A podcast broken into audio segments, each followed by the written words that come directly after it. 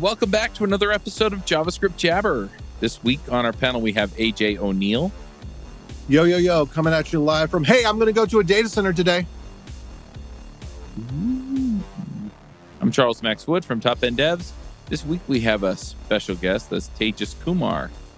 Uh, you want to say hi, introduce yourself again, let people know who yeah, you are? hey everybody, it's Tejas, uh, pronounced sometimes like pages. Nice to nice to be here and talk about web pages and JavaScript and all the all the things. Nice. Yeah, we've we've had you on before, so you shouldn't be a complete stranger to people. But you know, we we do get new listeners, so you never know. Um, yeah. yeah, we brought you on today to talk about signals, and I have to admit, um, I I was trying to figure out what they were, and I've seen people talking about it on Twitter and on other places, and I'm not even sure I understand what they are. Right. So I, my deep thoughts, they're they're really going to come through this episode, but maybe you can enlighten us. So when people are talking about signals and they're going, "This is the best," or "Why the heck do we want them?" Like, what what are they first? Like, what what are we talking about here? Yeah, um, it's it, at, at, at, at, at the root level, it's a value that change. Like, so I'm talking about signals in the context of like user interfaces, right? That's kind of what the hot topic okay. is on Twitter. Like signals okay. for user interfaces that provide a level of fine grained reactivity. You'll see this buzzword everywhere fine grained reactivity. Um, and that just Ooh. means only what changes in your user interface is effectively reprocessed or re renders. And this is fundamentally different to how React does it because React will not re render just what changed, but every component in the tree down from a re render. Uh, from from what changed oh. um, versus solutions, state management solutions like MobX, um, that will give you this fine grained reactivity. Only what updates updates. Uh, so a signal, to answer your question, is a value that changes over time and whose changes, whose change events can trigger side effects, like updating a user interface or something. Um, you could think of them synonymously to like observables, uh, where you subscribe to them, and when they change, some update happens yeah, I was going to say this sounds like it's not a new thing that oh, people dude, should be going. Thing, oh man. yeah, like, I, I, I, be, I feel, I feel like time is a flat circle, you know, and like we, we were here, we were here before React showed up and said, you know what, let's just throw away the UI and put the new UI in place. React showed up with this radical idea that was criticized, but it was a direct answer to you know two-way data binding at the time, which some of that used signals. Like I think of Knockout JS years ago that that uh-huh. used observables, but they were reactive observables that were pretty much the same as signals today. Um, the only difference really between Knockout JS and what we have from signals today is the developer experience. You can write them like with nicer syntax. That's it. But it's the same thing that you're thinking of. Okay. So I guess then I'm trying to figure out what the difference is between yeah observables or you know other things where uh, essentially have like a pub sub right um yeah. and and signals like why are people saying this is way better than anything that's ever existed before you know i don't I, I feel like the people who are saying this are people who are on some type of hype train because we have seen okay. we have seen reactive primitives in knockout js in fact if you talked uh, first of all i feel like i'm probably not the best person to talk about this there, there's people like ryan carniato who is like the ceo of signals but even he uh-huh. would say in documentation that he wrote that solid.js probably the thing that started this whole signals conversation recently is a direct influence, is directly influenced by Knockout.js.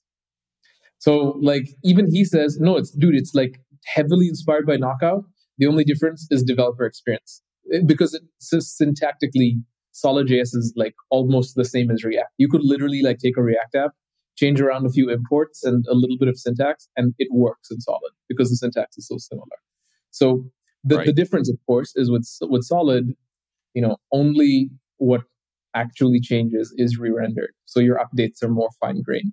Um, so that's okay. why. Yeah.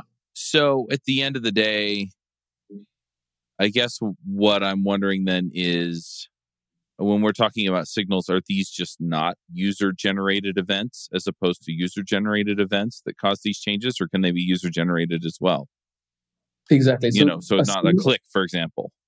It's yeah. a, you know, I got information through the uh, WebSocket back to my, you know, server, and it was checking a weather service, and so it pushes an update up to my end, and and that's kind of a signal, or yeah like what we're seeing on the ui world today is is is now well okay so again to go back to the original definition right? It's it's a signal is a value that changes over time that okay. that its changes can trigger events. But the question is what are these events? Um and and are they yeah. purely user side effects or are they more? And there's libraries now that kind of expose signals around three specific primitives. So there's, if you think about conceptually like, like use state in React, right? Um, some would say this behaves kind of like a signal um, in a very abstract way because when you use state and set state, um, your React component effectively subscribes to the value of this state signal, so to speak. And then when you update it, and you can update just the value, but updating this mm-hmm. value mm-hmm. would cause um, a, a, a, respective user interface update. So that's just right. updating what, what is called a root value in these libraries. But there's other things that you can do. So with a signals library, there's another type of value, another type of signal value called a derived value, which is basically when this signal mm-hmm. updates, that signal updates. It's dependent signals. Right. Um, and you'd use this for, for example, if you have um, a signal for total income and you have another signal for average income, they're dependent on each other. You know, so the average would mm-hmm. reflect the total divided by the total number right. of transactions. Um, so that's a derived value signal. And then third is just a side effect. When this updates, do something else. Um, and you see these over and over again exposed in signals libraries today. Is is just purely value based signals, uh, derived signals, or computed signals, and and side effect signals. Um, but all of them fundamentally are things that respond when values change. Okay. So you could then implement this with observables or very much. I, I struggle, and this may be me just showing my own inadequacy, but I struggle with creating like a nice tweet sized delineation between observables and signals. They're they're so similar conceptually. So I'm looking right. at the Solid.js documentation, and that's where that's where all this hubbub is coming from, right? It's coming from Solid.js. That they started the conversation, yeah, and that's just because they brought Knockout.js observables into newer React-like developer experience. But it this just looks like, to me, it just looks like use state. How exactly. the syntax looks yeah. the same, except for it says create signal rather than use state. What am I missing? Yeah, look what, at what, look at how the signal is being read. Uh, I actually, um, I, I only know JavaScript. I can't read React. Oh, it's a function. It's a function. Is that the deal? It's a function call exactly. So it looks so, so Solid's whole appeal is to look like React to give people a nice, you know, bridge to move to this newer, smaller, better, faster thing, which measurably Solid is. Um, that's why syntactically they try to be very close. But if you look under the hood at what create store does, um, it's it's very different. For example, it doesn't need to be uh, within the closure of the component. You can call create store from wherever you want. And what it will return to you is a tuple, a tuple uh. containing uh. a getter and a setter. Um, this getter, so the first element in your tuple, when you call it, it it looks at its context. So am I am I being read inside a component? Am I being read inside something else? It looks at its context and basically subscribes that component where it's called to its itself, to its updates. Um, and that's that's really the magic. So every time you call that getter, you opt into when the state here changes now, do something. And in Solid's case, that means re-render just this piece of UI. Um, so it looks like React on the surface, works very differently. So why do we want magic? Why not just have it be explicit of where this is coming from and what it's related to? Well, wait, why are you laughing? Because of the way you put it. I, I just think it's funny because, you know, magic or syntactic sugar or, you know, a nice, you know, developer experience or however you want to put it. I just thought it was f- funny the way that you put it basically. But yeah, for for me it's it's yeah, okay. So how yeah, my question is basically the same. How is this superior to what we already had? Because it allows for a different type of rendering, right? Arguably a faster style of update where a tiny piece of UI subscribes to the value of a signal. Um, okay. Um, right? As as opposed to an entire function that could contain a hundred different side effects, a lot of other use state that is maybe subscribed to a bigger context. Like I've, I have worked with React base React code bases that are large and React components where the imports alone are like a hundred lines. Um, you know, and, and ouch, it's very, it's very easy to uh, yeah, believe me, it's very yeah. easy to lose track of. Um, do I use memo this? Do I use callback that? And you kind of just hope you get fine grained reactivity for free with React. And that's kind of a misnomer, right? Like React says it makes minimal efficient updates. So you would think, okay, it's not going to update well, unnecessary. It does make minimal efficient updates if you write it that way. yeah, exactly, exactly. But but that's the thing. Like the minimal efficient updates is opt in, you know, and that's yeah. I feel like that's the biggest loss. Whereas with Solid, and and it's oh, go ahead. No, I was just going to say with Solid, it's not opt in. Like it's it's minimal efficient by default. Yeah, it's how, how do I put it? So what I find is that a lot of the decisions that we make, as far as like how we build our systems, what we bring into our systems, they all have implications then on how we write our systems, right? And so yes. uh, React doesn't because you could do this in React. I mean, you've you've said this a bunch of times, right? You can do this in React you can probably make it so that it fairly cleanly does these minimal kind of updates we're talking about but it doesn't naturally push you that way right yes. it doesn't naturally discourage you either so much it just doesn't it, it's not kind of a first class oh i want to make this small change in my ui and so i clearly and easily and quickly use something like signals right? Exactly. And so so the the issue then becomes okay so i didn't realize this but i'm re-rendering half of my page yeah. to get an update in three tiny places. Exactly. Instead of dealing with something like signals where those three tiny places are all subscribed to the event. And so i only get three tiny updates. And so it doesn't have to do as much work. It can do it much more quickly. It does it more efficiently. And it's much more targeted so that I don't, if you're re rendering half the page, you may re render other stuff in a way that I didn't expect. Exactly. And this is where I feel like React has lost because React's value proposition was you declaratively write your UI and effects, and React just makes it happen. But in some way, React has kind of lied to us almost because it doesn't just make it happen. It, it makes it happen with an unseen cost of performance. And this is where, and then, you know, you talk about it in the community and it's like, why is half my page re-rendering? Oh, no, no, that's okay. Just slap a use memo on it. And, and then slap a use callback. and then you think, right? And then you have to think about like your dependency arrays and, and then it gets way more complex. And this, I feel like, is deviating from the value proposition of no, no, React is just declaratively describe your stuff and, and it happens. Um, and, and so like, I feel like if React executed on its pro- this is such this is going to get me in so much trouble but whatever i feel like if react executed on its promise of like you declaratively write ui and it just happens performantly um, then solid or signals wouldn't even have a reason to exist really we'd just be describing ui left and right things just work great right um, but i think it's all not for loss because because of the the the more recent discourse that's happening with solid um, React is actually being incentivized to improve. Like, and it is like I don't know if you all have mm-hmm. heard of the the Forget compiler from React. No, I don't think so.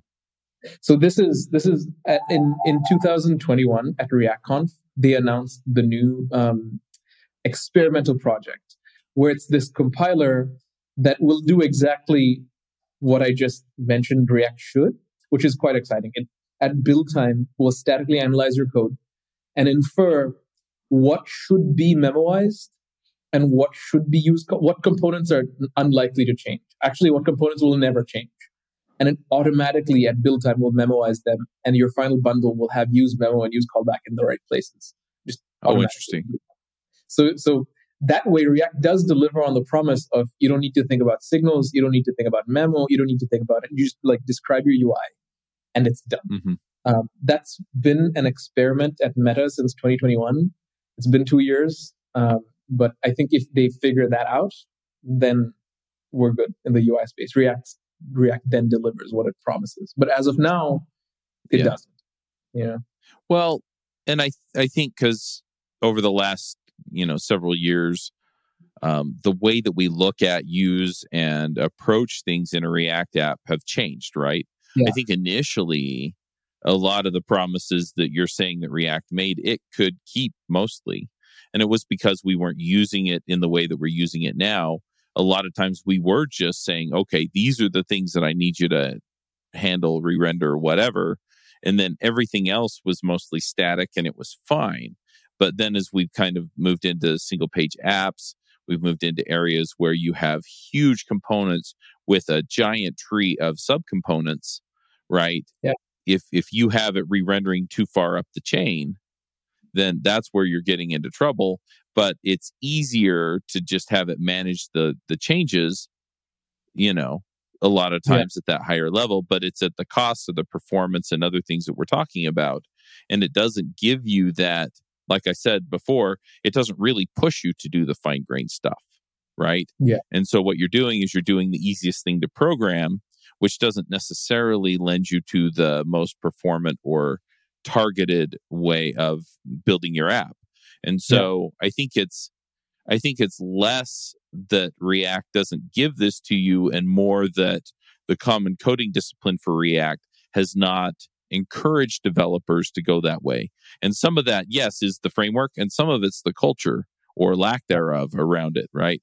And so yeah. um, th- there are there are a lot of different ways to approach this to make it better. Um, where we're at with React, yeah, I think the best way to handle it is something like tooling, where you effectively add signals or signals like stuff to React in order to give people that approach. Because at this point, trying to rein the community back in and say, hey, you all are doing it wrong, I just don't think a lot of people are going to pick that up. I think the people who are active in the community and are speaking into the community, paying attention to the community, and working in the community may pick that up. But there are a lot of people out there writing React that they go to work, they write, write React and go home, and they never listen to a podcast or read a blog or watch a conference talk. And so those people are just going to keep doing it the way they're doing it. And then what'll happen is is that when this comes out and it's announced as the new feature in React, whatever version it comes out in, that's when it'll oh this is there. Oh this does this. Oh that's really nice. And then they'll start using it. Yeah which to be fair to, to, your point where you said you know it would also be hard if react comes out now and says hey you, you all are doing it wrong.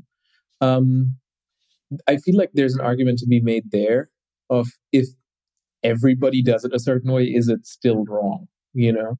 Um, because again yeah wrong back, isn't the right word but right. yeah it's it's suboptimal but, um, or I don't know. I don't know how you say that without hurting people's right, feelings. But, but yeah. like, I feel like the I, I keep going back to the initial motivation for React too, which is which is what if we could just describe what we wanted um, without getting into the uh-huh. details, and and that's yeah, I think that's that's where a lot of even the motivation for soft or even Preact. So I don't know if you all have seen this, but Preact released a library where you can add signals with fine grained reactivity to React. Oh, interesting.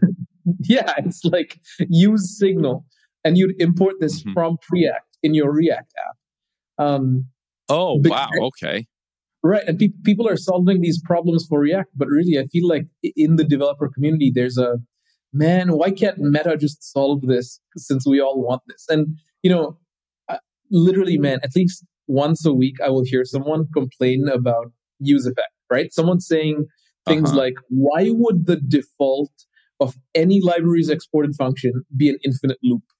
Um, why? You know, and then people they're mad about it, and and I feel like they kind of hope that the the, the core team solves this. And to be fair, I, I see them listening and solving it with things like the forget compiler. But mm-hmm. I feel mm-hmm. like it must be very hard to be on the React team because like anything they say is so heavily scrutinized on especially Twitter. Yeah. Like if they say something, they'll be if they say, you know, hey, signals aren't the right solution for React right now or something like this, I can already see like a huge angry mob showing up and saying, Hey, React, why are you punching down on solid? Solid's great, you know? Um yeah. So it's it's yeah, it's complicated. Um, I mean, they they could yeah. just come out and say, "Hey, if you're not Facebook, React might not be the right thing for you." That's true. You yeah. know, if, if you're not building Facebook.com, React may not be the best framework for your use case. I would love to see you know, blog post. well, I've I've talked to a number of people that are either involved heavily in the React community or are on the React team. And yeah, they'll admit that it's not the right solution for everyone. But the trick is figuring out where the trade-offs are and then you know a lot of times when people are looking at react and saying well maybe it's not the right framework for me then they start looking at angular and vue which are all, also have some of the same problems. Not all of the same problems but some of the same problems. And so then they're looking at it and going they all have the same problem that i would need to work around and they don't go look at a solid or a Qwik or something like that. Um, the other thing that's interesting in this discussion here is that um, and this was this came out when we talked to Mishko Hevery about um, Qwik, right? Because he he left the Angular team and is working on Qwik, and he talked about how some of these things, the Angular team, just by virtue of the way they designed Angular, they kind of painted themselves into a corner where they couldn't yeah. easily solve the problem without breaking changes. Now, maybe the community will come up with something that is a workaround, and you have to know that you know it has these certain quirks to the way that it interacts with Angular, but it wasn't something that the Angular team itself could do. And, you know, and I think sometimes we get into that with React and Vue as well, where now we've got this large code base. There are things in there that just aren't flexible enough for you to go in and and really change. And so some of these things might be a little bit hard to do. So they may have signals like with something you import from Preact, but it may not be the same as what Solid does because Solid has made other decisions in the way that they've architected the framework. And so exactly. It's it's really fascinating just to see okay, where does this leave the landscape? Because people want it, but it may not be as easy as people think it is. Yes, but this is why I, I'm really excited about um gosh, I'm about to use a like a taboo word, but this is why I'm excited about um React becoming decentralized um, and, and you know most of the core team moving away from Meta to Vercel, um, I think is uh-huh. brilliant uh-huh. because Vercel's motivation is not Facebook's motivation, right? Vercel's motivation is right twofold. One, they, they like to flex and show off their massive pecs in the in the web space. So that that while I don't know how people feel about that, it's a net positive because they're like, look, we we run React at like 0.001 ms network delay now. Um, mm-hmm. But also um, they're hosting platform who, who's incentivized for performance. So worst case, right. your React apps are really hard to deploy elsewhere except Vercel. Sure. Um, still, I think the, the framework itself, Next.js and so on, have every reason to be performant now because of that. You know, so I feel like the I, Angular failed. Well, I can't, I can't say Angular failed. Angular is really great, but Angular had its issues, especially with breaking changes and so on, because it did serve one master um, that that was Google right at the time. But uh-huh. like um, React now being the baby of mostly Vercel and Meta, and soon I, I predict um, multiple Meta engineers over time will just go to Vercel. Um, it becomes more decentralized, and there's now also community working groups and things. So I do think the even if it was re-architect, if it was architected for Facebook in the beginning, I think there could be plenty of work to optimize it for a modern web. I, I see some of this already in the open source world. For example, I spoke with Mishko about how, you know, Qwik has code splitting, lazy loading as a first class citizen, right? Um, the whole framework is built around resumability. That is, this stuff comes from the right. server in like minimal and only like when I like click on something interactive, only then we incrementally load interactivity, which is quite nice because it's like tree shaking interactivity. Um, but and, and his argument uh, to me is React wasn't built for this, so they can't add it now. Um, and I don't know right. that that's fully true because if you go on github.com slash facebook slash react they're talking about um, what they call selective hydration um, which is very close to resumability it's almost there um, so maybe it may not be true resumability but i think the benefits um, come very very close which selective hydration is you hydrate absolutely nothing so you server render your entire page and then when a user goes to interact with an element you hydrate them on demand, which is right. very similar to Qwik loading on demand, your code split mm-hmm. closure. Mm-hmm. Um, so, and I think this is a direct product of React being maintained by more than just Meta, you know, which which we haven't seen right. from Angular or Svelte or Vue or others. Um, yeah. So yeah, I, I think I don't know. I'm still a little optimistic about React, to be honest. I think it's because it has the momentum and now the decentralization and the incentivization by Vercel. I like the, the stuff coming up with Qwik and, and Solid is cool. Um, but I'm by no means like withdrawing eggs from my React basket. You know what I right. mean? No, I uh, and I don't know. I mean, if you're heavily invested in React and it's working for you, it's doing what you need it to. I don't know that you know withdrawing eggs is necessarily the right thing. But one thing that is has been awesome is we've moved through, I mean, how long have we been doing this stuff now? You know, 20, 30 years, JavaScript, right? Is that initially it was, hey, we're going to drop a script in your page. And then it was, hey, we've got nice things like prototype and the jQuery, right? And so as these things advance, hey, now we've got standards around the DOM. Now we've got standards around other stuff. You know, now we're going to pull in Backbone. Backbone uses um, underscore. Hey, we can do underscore better now. We have Lodash. Hey, we can do a lot of the Lodash stuff in in some of these other frameworks, and you know, um, you know, so we kind of adopt that, and then we get like Backbone, and Backbone made it easy to organize all your JavaScript, and you still got the benefits of jQuery and everything else. And then it was, hey, well, now we've standardized the DOM to the point where we don't need a jQuery to kind of paper over all the inconsistencies in all the browsers. So the um, the frameworks kind of picked up a lot of the DOM magic because it wasn't so hard anymore. And then, you know, and then we got into like, yeah, we had an Angular, and Angular was kind of taking the world by storm. And then React came out and pioneered a bunch of stuff. And so it's nice to see that, um, you know, if if the killer feature that I need, right, that makes more difference than and then all the other features put together is the thing that Solid has, or Qwik has, or Alp. Uh, what is it? Astro has, or yeah. you know, one of these other ones, right? I can go pick that up, right? Yeah. If I just want kind of the, you know, or stimulus. Stimulus is one I've been playing with. It's kind of a favorite of mine. But uh, you know, I can go do that, right? It's like, okay, it does it does exactly what I want where I want, you know. Um yeah. but if if I have a big investment in React, right? I have a large React code base. It you know it's serving us well it's doing the things we need it to but yeah i wish that it had you know the resumability right it's nice to see that they're still paying attention out there and that they're going to go pick up this stuff.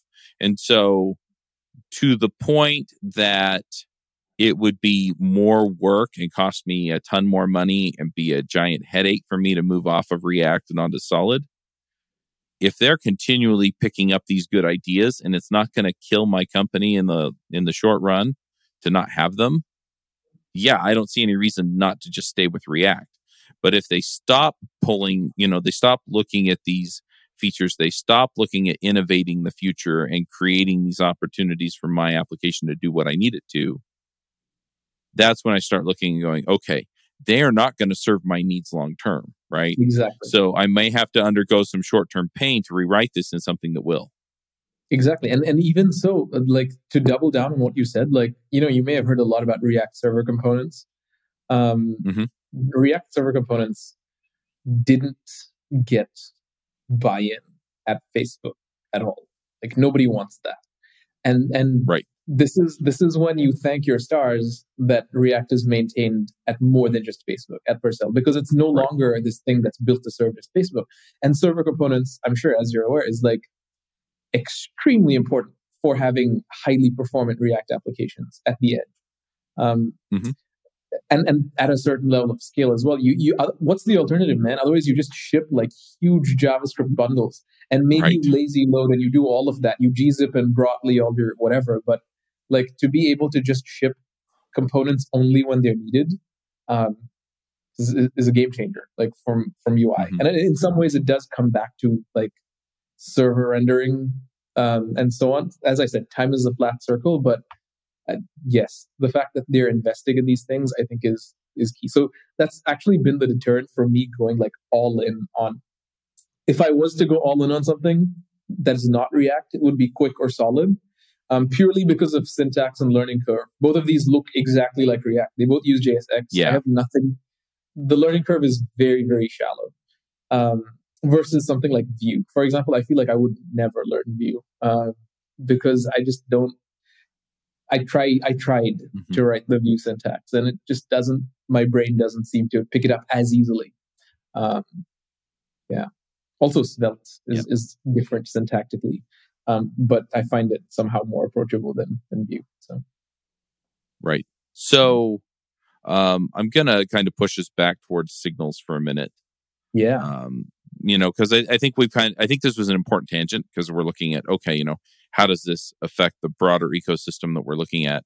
Um, but have you what what have you done with signals? Like, what examples do you have as far as like plugging this in and letting letting it rip? Yeah, I'm building a I'm building a like a personal finance app just for myself. Um, I started a business uh-huh. this year and taxes. Congrats! You know? And thank there you. goes all and your spare time. I mean, um. yeah, it's it's. I I know exactly what you mean, dude. Like I've been waking up at like eight o'clock in the morning, going to bed at eleven at night, working constantly. Um, yeah. But but it's it's it's meaningful work, so I don't even mind. Like I actually enjoy it. Right. Anyway, um, turns out I owe a lot of money to the IRS, the German IRS. Um, but I, I, I, I want to be sure to prepare for the huge amount of money I'm going to have to just lose or, or pay. Um, so I I naturally go look at bookkeep, bookkeeping apps, but nothing is right. nothing hits the spot, you know. Um, and I don't want to. I know exactly like, what you mean. Believe yeah. me.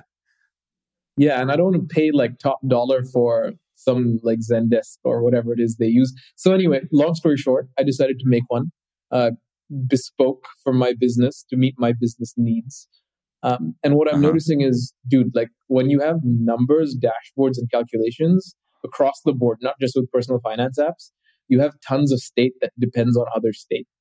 Um, and and uh-huh. and you also have tons of UI elements that are very computationally intense. Even if it's just a time series, like hey, this is your income and expenditure over a year. Uh-huh. Like this is UI complexity on a different level, and um, you know, making the jump from like re- React to React.memo everywhere and lazy load everything and be extremely cautious to implementing this with signals has been has been a real experience um, for the reasons we've covered. Like with with with signals, it's like I write React code, or rather with Solid, I write React code, but I don't think about performance unless it's network performance. Um, in which case, mm-hmm. you can't avoid that with a UI library. Um, but with React, I'm, I'm, constantly having to think about okay, where do I use memo? What should I memoize? Are these props going to change? Oh shit, I have stale props here. What happened? Like this conversation is just constant when you're working with a personal finance or dashboard app. So that's kind of what I know. So with Signals, I've been able to go quite far um, cre- because Solid.js has no opinions about the location of your state. You could create Signal literally anywhere like inside the declaration of your component or in some separate module somewhere else. You could even like create an npm package of just signals and export them and import them into your project. You can do whatever you want. Um, and so with that, you know, I got to play with what if I had all of my state declarations in one file? How would that work? Um, turns out not very not very good because when you mutate it, then it becomes hard to track. Um, Solid does have some dev tools that shows you like a graph with nodes and edges of where your signals are, mm-hmm. which has been helpful. Um, oh, interesting. But yeah, yeah, it's it's actually very nice. I I, I can recommend that. Um, but longer story short, um, I, the fine grained reactivity makes my shit performant, and and I don't have to think about performance. So that has been very helpful. Yeah, that makes sense. I just read um, for so for our book club on Top End Devs. By the way, if you're all interested, topenddevs.com slash book club. Um, I'm not going to give you a pitch, but you can go sign up. Um, anyway, we're reading Pragmatic Programmer, and they talked about reactive programming, and they basically used the spreadsheet as as an example of that. Right, this cell depends on this cell, right? And so you're talking about your finance, and I'm sitting there going, yeah, that's pretty much what it is, right? It's a specialized programmatic spreadsheet where this value depends on that value, depends on that value, right?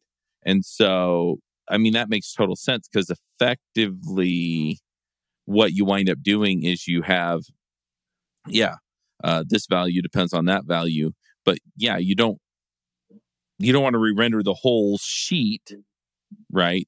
You just want it yeah. to update if the other value updates. You just want it yeah. to react to one other value. And so exactly. when you call the the use signal, this is the question I have now, is if you do create signal, do you do create signal like um and then pass in the value in the other cell? And then when you update the signal, do you have some other function that pulls it for like how, how do you how do you manage the reactivity that way?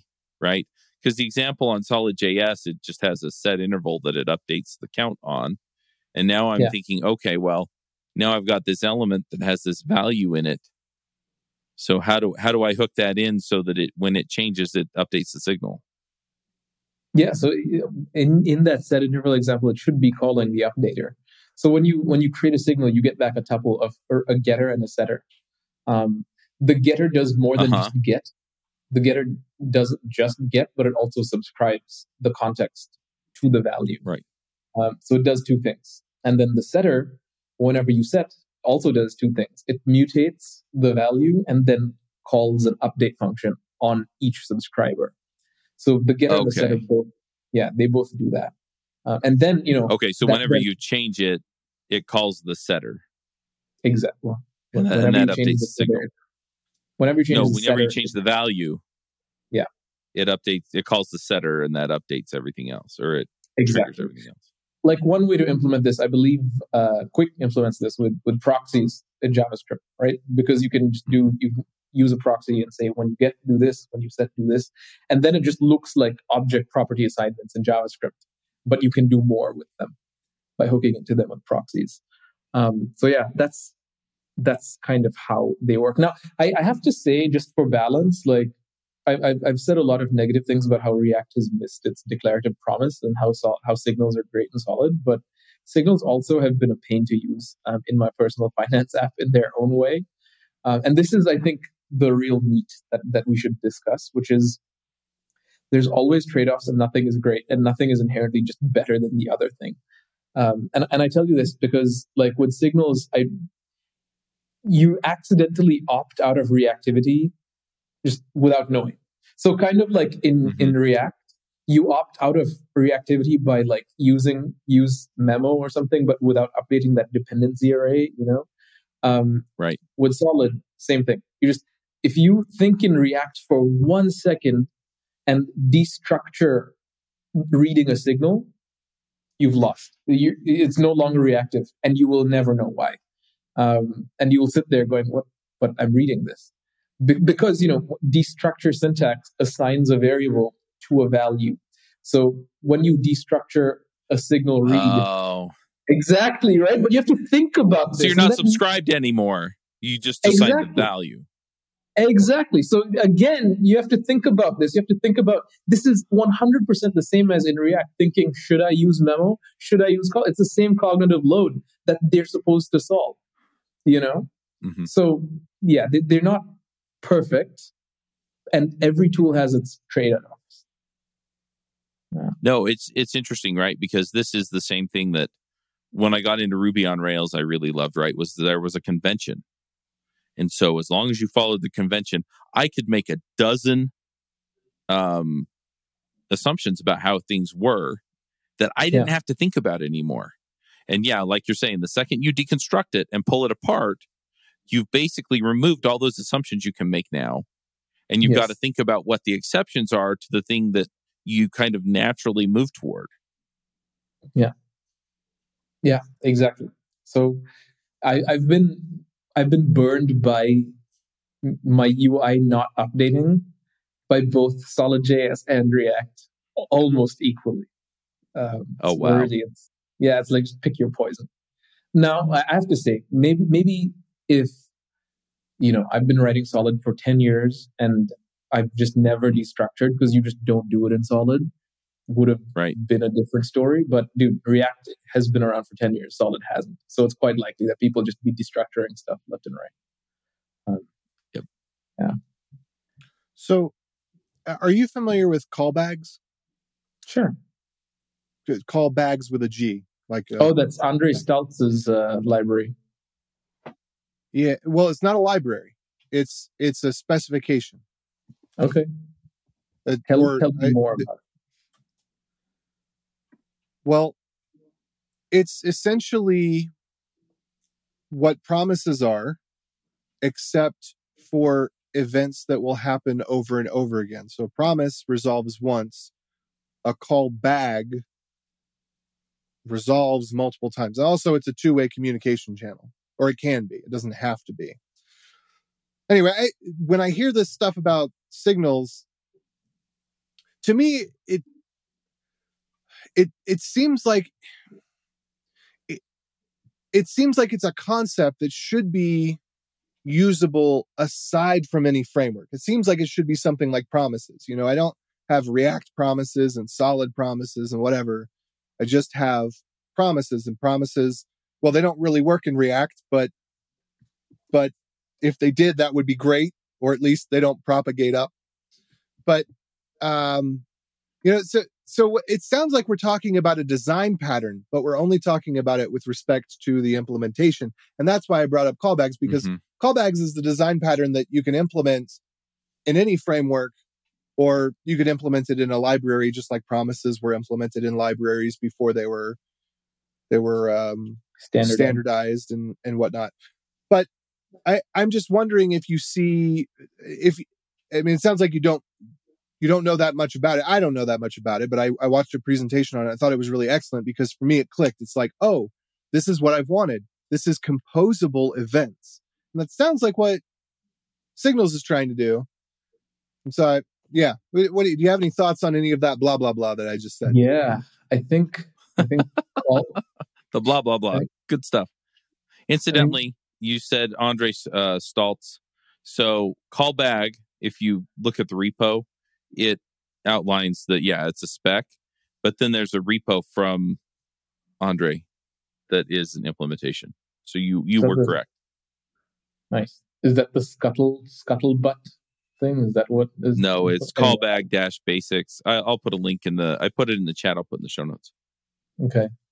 Yeah, it's interesting. I think. I think. I think. I think a couple of things. I think call bags, observables, and signals try to solve the same problem in different. Like there's so. I feel like maybe it's just that I don't know enough to delineate them, but these three you know they, they effectively do similar things they respond to changes um, in, a, in a way that we can easily reason about um, and i agree with you i think specification would help a lot um, because this is also a problem in the ui world where like i can use the notion of a signal in Qwik and i can also so both Qwik and solid both these libraries have their own implementations of signals um, and they work differently between them. So some of these trade-offs that I mentioned, where I felt pain with my money app and Solid, don't exist in Qwik B- because their implementation is different, and their implementation is different because there's no standardization. Um, so I, I, agree with you. I think to some degree, I would love to see a language primitive um, for reactivity. I think we got close to that, right? With um, what was? Observable. That's part of TC39's approval process. That's currently being discussed, as far as I know. Um, we should ask Ben Lesh to, to, to come on the podcast, and, and Mhm. that would be a great episode. I feel like a lot of people would, would Yeah. want to listen to that. But uh, yes, that's in progress. But like, this is the problem. I feel like TC39 is blocking progress on these reactive primitives. Um, I feel like if there was more traction with the observable proposal, um, we'd have, you know, less differing implementations and more adherence to some type of reactive primitive. I'm not. Uh, I'm.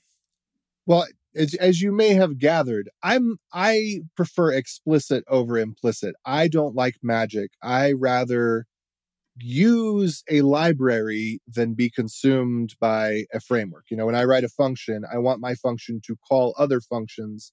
I don't want my primary mode of operation being that my function is called by another function. That being the distinguishment between library is you call other functions as the primary your main function whereas the framework is the main function is somewhere else and you're supplying code. That's how I distinguish it. So so for me i i i would i would much rather see what's happening and know the cause and effect be able to look at the code and understand from the code what's going on which in some ways is kind of the the imperative versus declarative argument i am definitely in favor of imperative code. I prefer code to I, I mean i like the idea of information hiding. Yeah let's have a function. I mean it, essentially every function is declarative because you're hiding implementation details behind a name that's descriptive of of what will happen not how it happens. So at that level i like declarative but but i like to be able to see things so that there is no magic so there's no guesswork uh, if i have a bug if something's going wrong if there's a performance issue i can go to where the thing is and be able to see here are the you know 10 things that are being called or, or dealt with or done with. So i'm not it, it, the the observables from the way i understand it kind of puts a lot of the magic behind the scenes.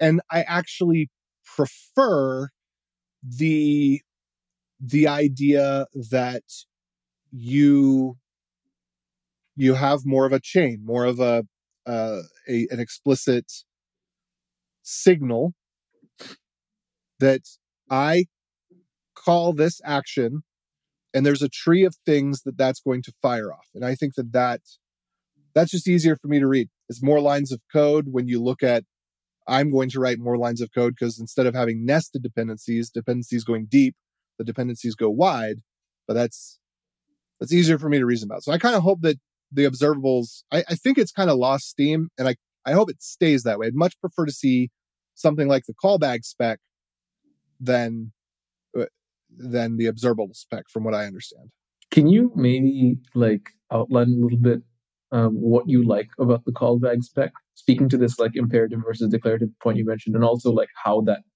concretely differs from the the observable spec.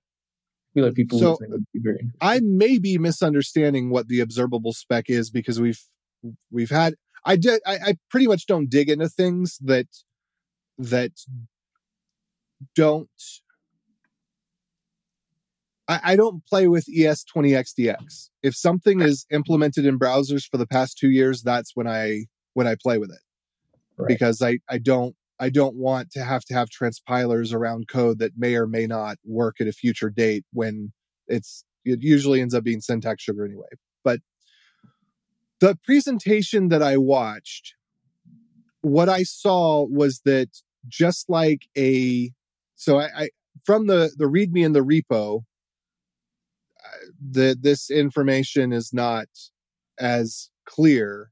It is it is pretty clear in terms of it's basically uh, the protocol is basically one function signature. Well, I guess no, it's three function signatures, and that that's that's basically that's it. It's just if if something implements all three of these function signatures, then it's a callbag. But the the way that I saw it used was just like a promise or an async function. Anytime you create an async function or you create a promise, you're returned an object, which I learned that's what a monad is. A promise is a monad. An, a monad is an object that contains a method that can pass the value into a new context without the value being explicitly referenced from the object itself. So promise, anybody want to know what a monad is? A promise is a monad. Um, but the, the promise contains the value and the promise can be passed around and the promise can be composed. So you can pass a promise to another promise. You can create a stream of promises. And so that's what I liked about callbags is it's just that. You get an object that contains information about a stream and you can pass that stream around and other streams can compose with it and they can use it. So it actually gives you a very functional style of of programming. But when you look at the code it's really really clear at least from the, the code that was in the slides and i'll link to the the presentation. It was by travis barney and he did an excellent job. I could i could easily tell from looking at the slides this thing feeds into this thing feeds into this thing. And just like we have dot then and dot catch there were a couple of convenience methods that are not part of the spec but or at least I, I don't believe they're part of the spec but they're part of one of the reference implementation libraries so the, the callbag itself is like 10 lines long it's hmm. it's almost nothing. It's it's like a callback. You know what's what's a callback? It's literally a function signature. That's all a callback is.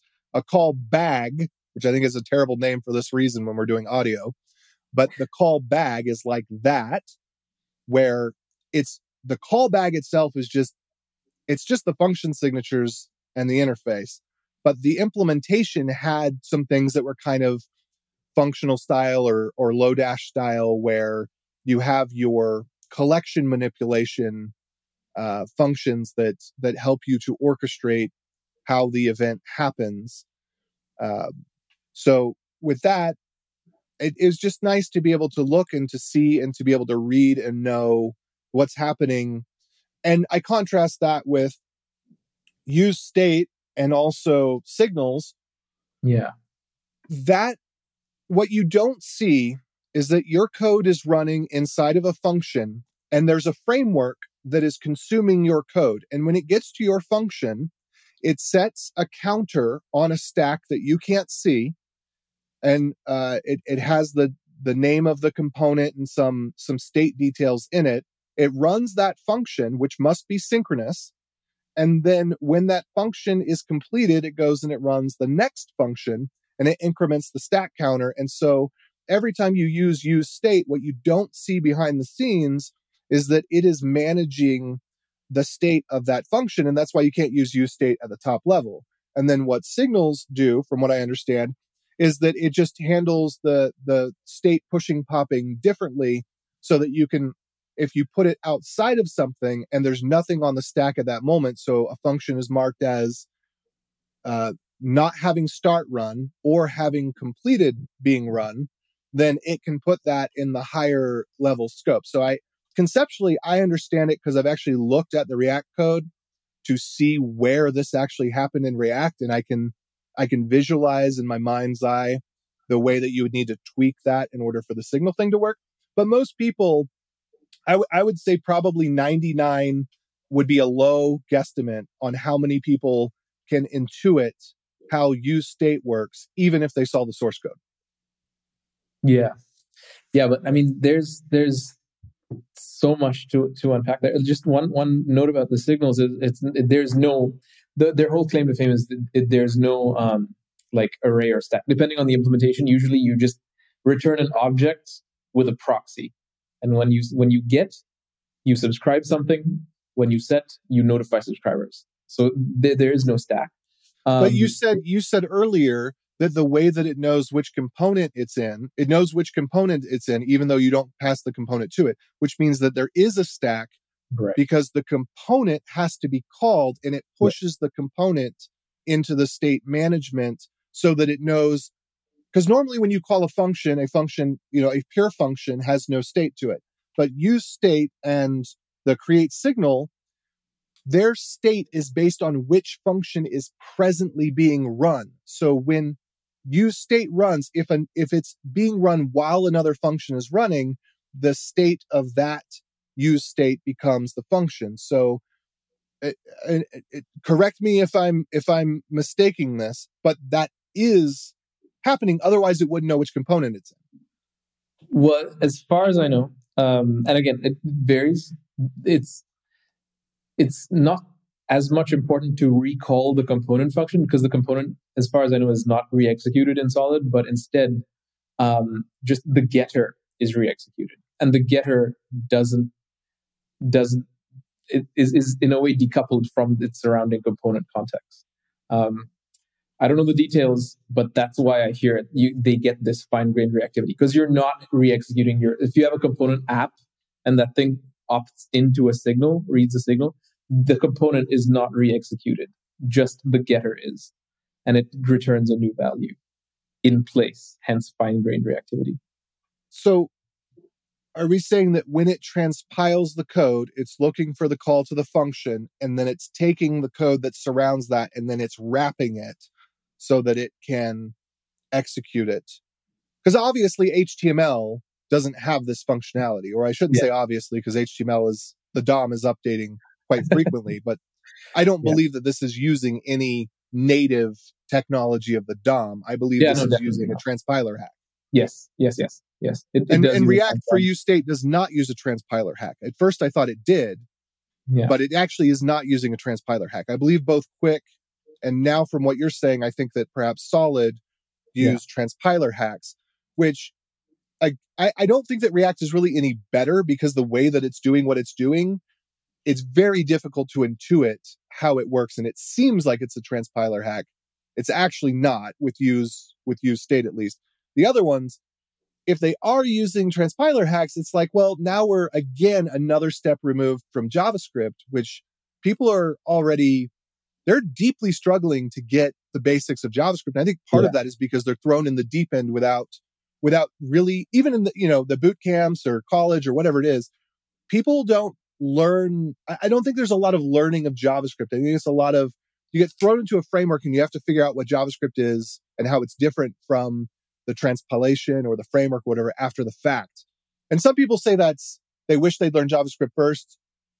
Some I don't know if I don't know which is the better approach, honestly. Yeah, but yeah, no, I, I like the way I like the way you say. Um, I, I like the way you reason about this. My only, I feel like if you're an imperative person, if you prefer the imperative approach, my I, I, my question to that is like, where's the line? You know, because like promises became declarative, though we used to imperatively um, implement them until. I, if you're if you're asking where the line is, you've gone too far. because it's I'm not looking at this from from a cultist or or, or religious yeah. standpoint, right? It, it's I'm not subscribing to yeah. imperative. I'm simply saying that people often use the term declarative to basically mean you know the maximal the maximal declarative is a json file if you mm. could write a program in a json file that would be the most declarative program you could possibly write there would be no imperative in it because there is no there is no instruction there would yeah. only be um, declaration and the maximum imperative you could do would be a single main function with go tos and you know, everything all the way down. That's the maximal imperative you could do, have no abstraction whatsoever. And I don't, I, I certainly don't subscribe to that, but I don't view, I don't view declarative as something to strive for. Mm. I view readable function names and, and composability as something to strive for. And people might say, well, that's declarative. And maybe it is, but I don't want my dream come true is not a drag and drop interface that creates a JSON file that is the program. Yeah, that's that's so well said. I like how it very like you you toed the line of nuance very well with that statement. Appreciate that. Which was the line of nuance? Thank you. well, you. because like because like tech Twitter would hear um, okay, it's either declarative or imperative, right? And, and I say to, by toeing the line of nuance, I mean you, you outline very well, very clearly that you can name functions well, and and abstract in a in a healthy way um, instead of you know create a JSON file effectively. Like you draw a nice distance between what people would think of as either this or that, and show that actually the best work happens in the middle. And that's that's what I wanted to appreciate. Thanks. Yeah. All right, I'm going to push this into picks and stuff. Um, I guess the first thing that we do is the self promotion. So we always ask the question, "What are you working on that people should know about?" So AJ, what are you working on that people should know about? Well, uh, still still doing the Beyond Code course. Really excited about that. And a new thing is a buddy of mine and I have talked about doing a hosting service for a long time. He sent me a server uh, and uh, a, a blade server and walked held my hand to to set it up and there was definitely a lot of bits that I would not have would take me hours and hours to search to figure out what to do, but you know, we were able to get it up and running really quickly. And now I've got time machine backups and stuff running off of it for my home. And so anyway, after seeing how simple it was and understanding the features, it's basically DigitalOcean in a box. We are starting a hosting service. So if you are interested in that, feel free to ping me why would you use our hosting service over over DigitalOcean? You probably wouldn't. I probably wouldn't recommend it. But we're going to have basically the same reliability as DigitalOcean, and our thing is going to be uh, economies of scale rather than economies of SaaS. So if you if you buy more, you pay more. If you buy less, you pay less. And if you, so by buy less, you pay less. I mean, for example, DigitalOcean charges four times what they charge you to run a database cluster as what it would cost if you set it up yourself. In the, so you're using less resources and you're paying more for it for basically a script that runs one time at, at the start, like that kind of thing. Um, and then we are also committed to uh, a very liberal viewpoint in the the current dictionary definition of liberal, as I understand it, meaning uh, if it's legal, it goes, and if it's if it's not legal, then it then it doesn't go. So no no uh, no conditions uh, upon uh, usage other than it than it than it be that you know it be legal. Right. So if if people if you don't like the thing that people are hosting on there, you don't shut them off. Basically, is what you're saying. I don't want to know what people are hosting on there. I mean, there when we get started, it's going to be very high touch. You know, it's going to be invite only. Yeah. You know, so somebody's going to reach out to me and whatever. So we're going to have some. I, I there are organizations and people that I would not want using our service. But we have to have some level of discrimination. And I, I don't want people that have a history of scamming or fraud or whatever you, you know, it's yeah, but it's that's not, not legal a, either. Uh, yes, but someone can have a bad reputation but not do something presently that's illegal uh, or can okay. ex- there's there is there is some sort of line there. I don't want to attract bad actors. That's what I'm trying to say. It's not a yeah, place to harbor enough. bad actors, but it is a place that you can be a wrong thinker and have dumb opinions. Or a right thinker and have dumb opinions. Yeah, or a right thinker and have great opinions. all right, good deal. Um, all right. So what I'm working on, um, a lot. How much do I say? Yeah, I don't. I don't want to take up too much time, but effectively, so what? What I've been trying to build with top end devs for a long time is a is a platform where people can come and level up in in various ways. Right. I have the top end devs method. I think I've talked about it on a couple of shows, you know, where you're learning something new every day, you're committing code every day, you're meeting somebody new every day, you're uh, posting content every day, you know, so you're building your network, you're building your um, portfolio, you're building your um, your uh, personal brand, right? You're going to meetups and conferences and you're making a plan for how you're going to move forward, right? And so I wanted to create that. And what I found is that I was trying to do all of them and that didn't work because I don't, I, I am not the do all of the things person. I just can't, I don't have time. So what I've decided is I'm just going to roll back to the learn something new every day and commit code every day is kind of the first level of what I'm focused on. And then I'm pulling in the meet somebody new and the meetup piece um, and adding those. And so it's just one product. So I'm creating that product where you get two videos a week. Uh, one of them will be out on YouTube for free, but the other one will be premium only. And then um, we're throwing in a monthly meetup where I either bring in people I know who can come and speak to a particular topic, or we just do a Q&A, you know, kind of what people, whatever people need. Maybe it'll be a, you know, hey, we're going to do a group setting coaching where everybody can kind of chime in and help this person and this person and this person in the hot seat for 20 minutes each for an hour right but then you can we're going to have some networking after the meetups is basically what i'm saying where we're going to use some system i think i'm going to use like gather.town i think is what it's called where you can virtually walk around a room and join a conversation and chat with t- like audibly chat with people and get to know them after those meetups so that's what I'm putting together. But the the meetups are kind of a a minimal effort add-on thing for me. I have to prepare for whatever's being presented, but beyond that, right? And then putting out the videos. So the areas I'm looking at doing are Ruby and Rails, JavaScript. I keep getting stuff React, so probably going to wind up doing React. I'm doing uh, code tools like Git, uh, Docker, uh, VS Code. That's all going to be one series. If people just really want something on some, I might split it off. Um, if you're interested in helping author some of these videos, by the way, I'm open to that and I'm willing to compensate you for it.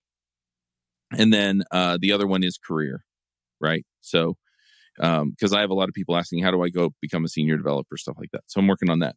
Um, but the other thing that I figured out is that if if I'm writing the code to deliver all this stuff, then I'm not delivering this stuff.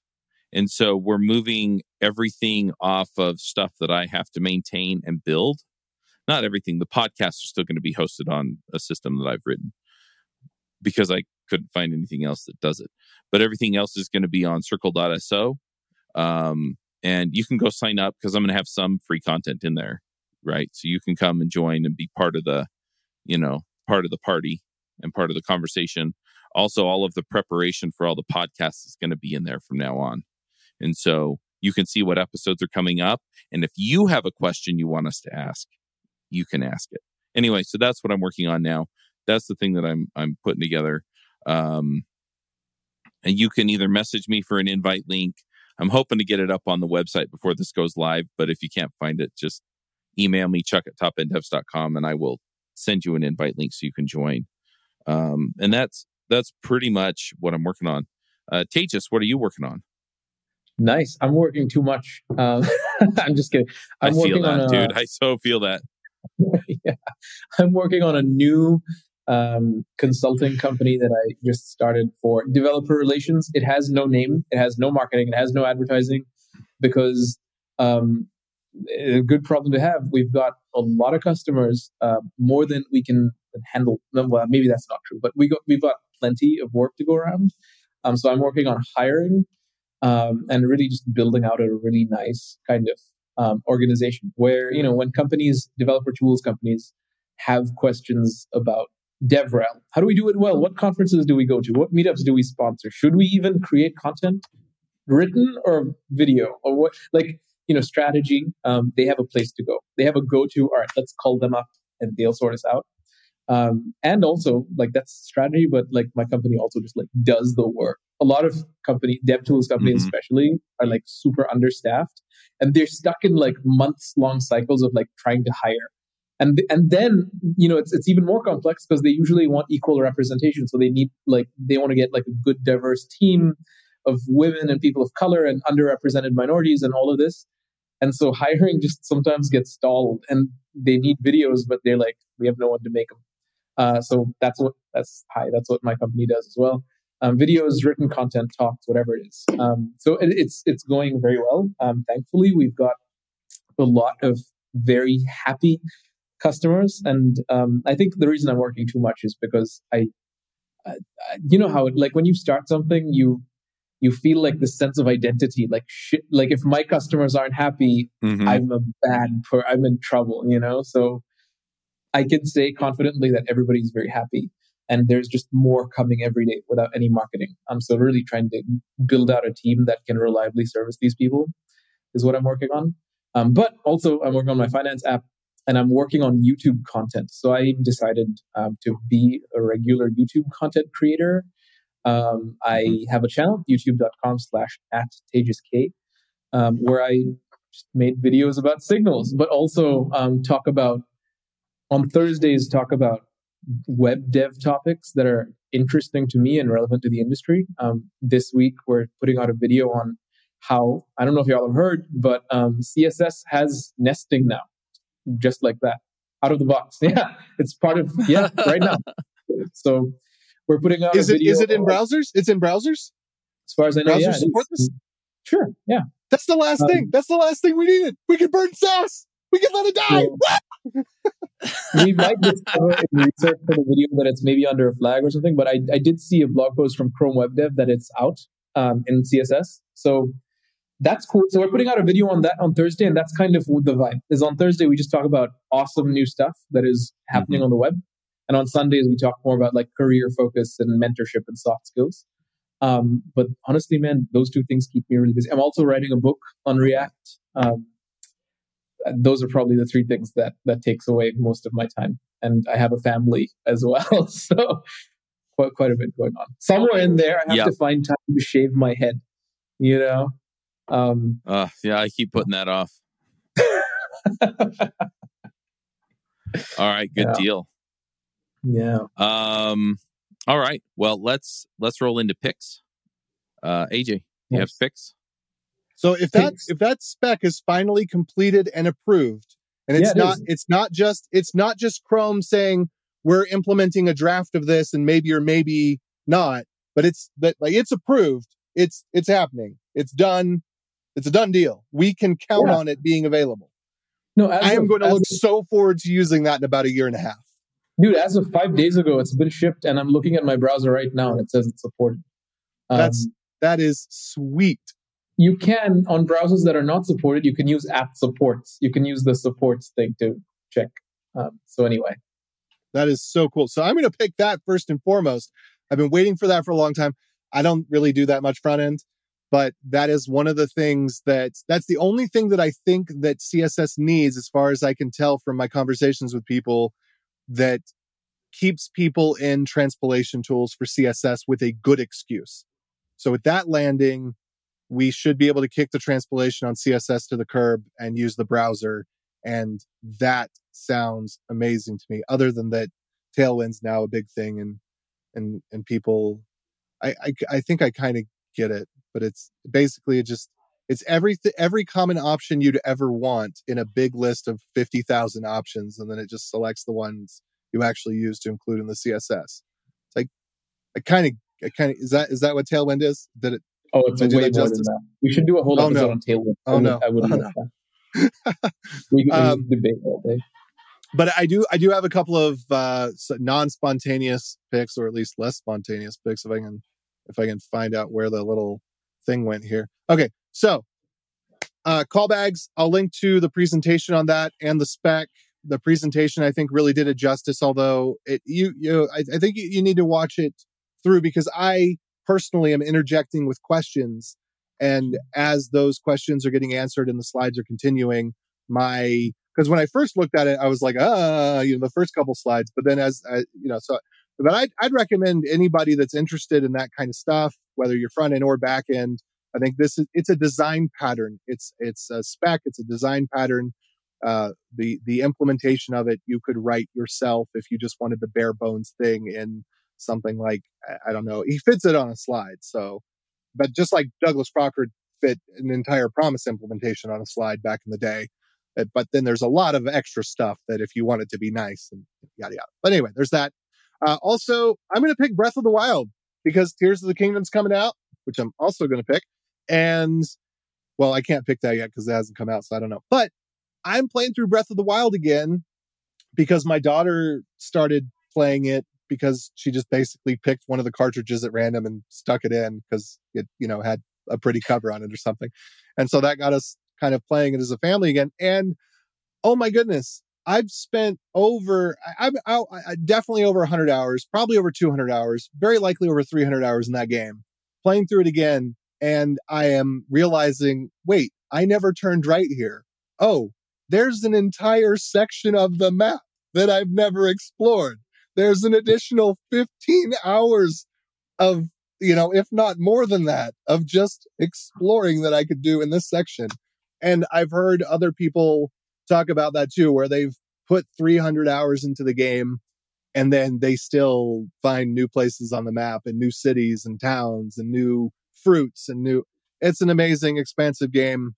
It it beat the completionist out of me because you you cannot complete it. It's you you you have to live life. You have to spend time with the family go to work and even if yeah it's but breath of the wild is it's a phantasmagorical game and i I, I was kind of bummed about Tears of the Kingdom because it's taken so many years. And I thought, you know, that flames kind of burn out people that were looking for the sequel to Breath of the Wild and more of it, you know, five years ago or whatever it's been now, six years ago.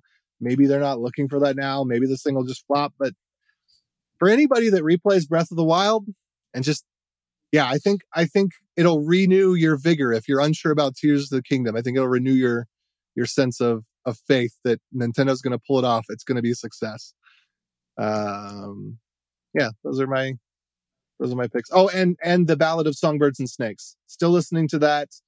Just getting to the point where I think President Snow is going to become the President Snow more that we know. But uh, he's going over to the dark book. side. Hunger Games. Well, he's he's uh I, there's an event that I predict is going to happen that is going to take him from morally gray to utilitarian. Hmm. So, all right. But excellent prequel to the Hunger Games. Nice. All right. I'm going to jump in with my picks here. So, the first pick that I have is I always pick a card game or a board game. This one's a card game. Um, and the, the name of the game is uh, The Crew it's this. There are a few of them. This one's the Quest for Planet Nine. It came out 2019. Um, and it's it's a pretty easy to pick up game. Um, and effectively, what you do is you have quests that you're trying to complete. Um, there are four suits. There's uh, blue, green, pink, and yellow. And then um, there's black suit, which just is numbered one through four, and those are your trump suit. And what you're trying to do is you're trying to arrange it so that certain people um, capture in a trick the card that is in front of them, right? So you lay out the cards for the quest, um, and then you go around. Whoever has the highest trump picks first, and they, uh, you know, and then it just goes to the left, you know, picking which one you're going to try and take. Sometimes you get into some tough situations, right? Where you wind up with a card you have to take that you don't really have a hand to be able to do. And so um, there's a communication mechanism and some other things that make it easier to uh, to make it through. But yeah, so there are 50 quests, and you know it's like, hey, your communications are raised down, and so it limits the way you communicate. Or um, you've got to fix this, right? And so then you've just got to capture so many cards or so many cards in a certain order or things like that. Um, anyway, it's really fun. Um, I think we played, I mean, some of the rounds we did in like five ten minutes. Uh, some of the other rounds, I mean, there are only 10 tricks. So it goes pretty fast. Um, you know, some of them took maybe 20 minutes. Uh, Board Game Geek weights it at 1.98. So it, anyway, it's been a ton of fun. We've been playing it with my sister-in-law and her husband. Um, and so I'll I'll put a link to Board Game Geek and Amazon so you can go get it. But it is it is really fun. We've really been enjoying it. Um, it is three to five players, so this is not a game I guess that I could just go play with my wife um, on our own. Right? We have to have another person. Um, my thirteen year or fourteen year old, she's fourteen now. Math years anyway uh, my 14 year old was playing it with us and she really enjoyed it. So, um, wow, yeah, you just uh, wild. I have a 17 year old. so, whoa. Anyway, um, but yeah, good stuff. And then Other picks. Um, my wife and I are watching Star Trek Picard. We're only like two episodes in, but we've been enjoying that. that that's been pretty good on Paramount Plus. And I think that's all I've got in the way of picks right now. Um, Circle.so, I guess, is another pick. And uh, just connecting things in. I'm using Zapier to manage a lot of the stuff in Circle.so, so I'll pick that too. All right, Tejas, hmm. what do you want to pick? Ah, I love picks. So I have um, three things I want to pick. They're three different things. They're not tech things. I can maybe start with the tech things and then go less tech. Um, first one is Flightcontrol. I don't know if y'all have heard of Flightcontrol, but dude, like when it comes to deploying, especially I was, I'm thinking of AJ who's starting a hosting company, like Flightcontrol um, is the best way to deploy on AWS that I found. Like you literally, you, you so how it works, right? You what you sign in, you wire up your AWS account, and it just like is like a UI proxy to AWS where you interact with the best UI ever. You and your whole team, and behind the scenes, it kind of just like does AWS things. So you get AWS infrastructure, but like with nicer UI and UX, and it's it's so needed because the AWS console is painful, but also working with Terraform and Pulumi is like it, AWS is never easy from what what I hear from the community. So something like flightcontrol.dev makes me makes me very excited, especially as somebody who cares about like experiences a lot. Um, that's mm-hmm. pretty cool.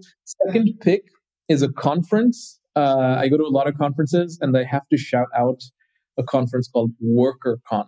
Um, that is the sister to another conference called Agent Conf. But AgentConf, I mean, it, it was in February and it was incredible. It, like it's two days of talks and two days of skiing in the Alps, like with speakers, and it's just like a whole vibe. So the the counterpart to that, the spring version of that, WorkerConf, um, I guess the summer version is happening in September. Um, and I think that is a pick because it's so again, it's similar concept. One day of JavaScript talks, or one day of talks, mm-hmm. and the next day is like hiking. So all of this is in like the Alps. So in the oh, in the nice. summer you can't ski, but you like mountain bike down. I was there last year, and um, Michael Arnaldi, who um, is is you know he does work in the functional space, had a BMX on the way down of the mountain and like had a big fall and flew and scraped. There was a whole thing, and we grow together through injuries, but also through uh, but it's it's it's one of those things that you go, wow, did you really spend your conference mountain biking? Yeah. Uh, so that's a cool pick. And then the third, nice. um, the third pick, probably the least tech, is my favorite TV show of all time, whose new episode is out today, and I haven't yet seen it, and I'm kicking myself. The Last of Us on HBO. Oh my god! Like this is there is no better TV show that I've seen man. Like I don't know if y'all have watched mm. The Last of Us, but as somebody who has played, dude, I've played the PlayStation game, which is one of the best games ever made. Um, and then Sony, the same creator of the game, makes the TV series. Like I've, I've never seen a TV show executed this well, and and also this true to the source material. So really into The Last of Us right now on HBO. Um, yeah, those, those three. Oh, nice. Like, I'm so like I'm so like invigorated just talking about these three things. Awesome. All right, yeah. one last thing. If people want to find you online, where do they find you? Good question. They find me on twitter.com slash Tejas Kumar underscore, or they find me on youtube.com slash at Tejas K. Tejas is spelled like Tejas, you know, like Texas. Anyway, um, that's where they find me. I'm also on LinkedIn, but I mean, you know, I don't I don't know that people want to go to LinkedIn to find me.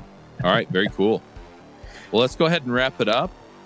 All right. Um, thanks for coming. Till next time, folks. Max out.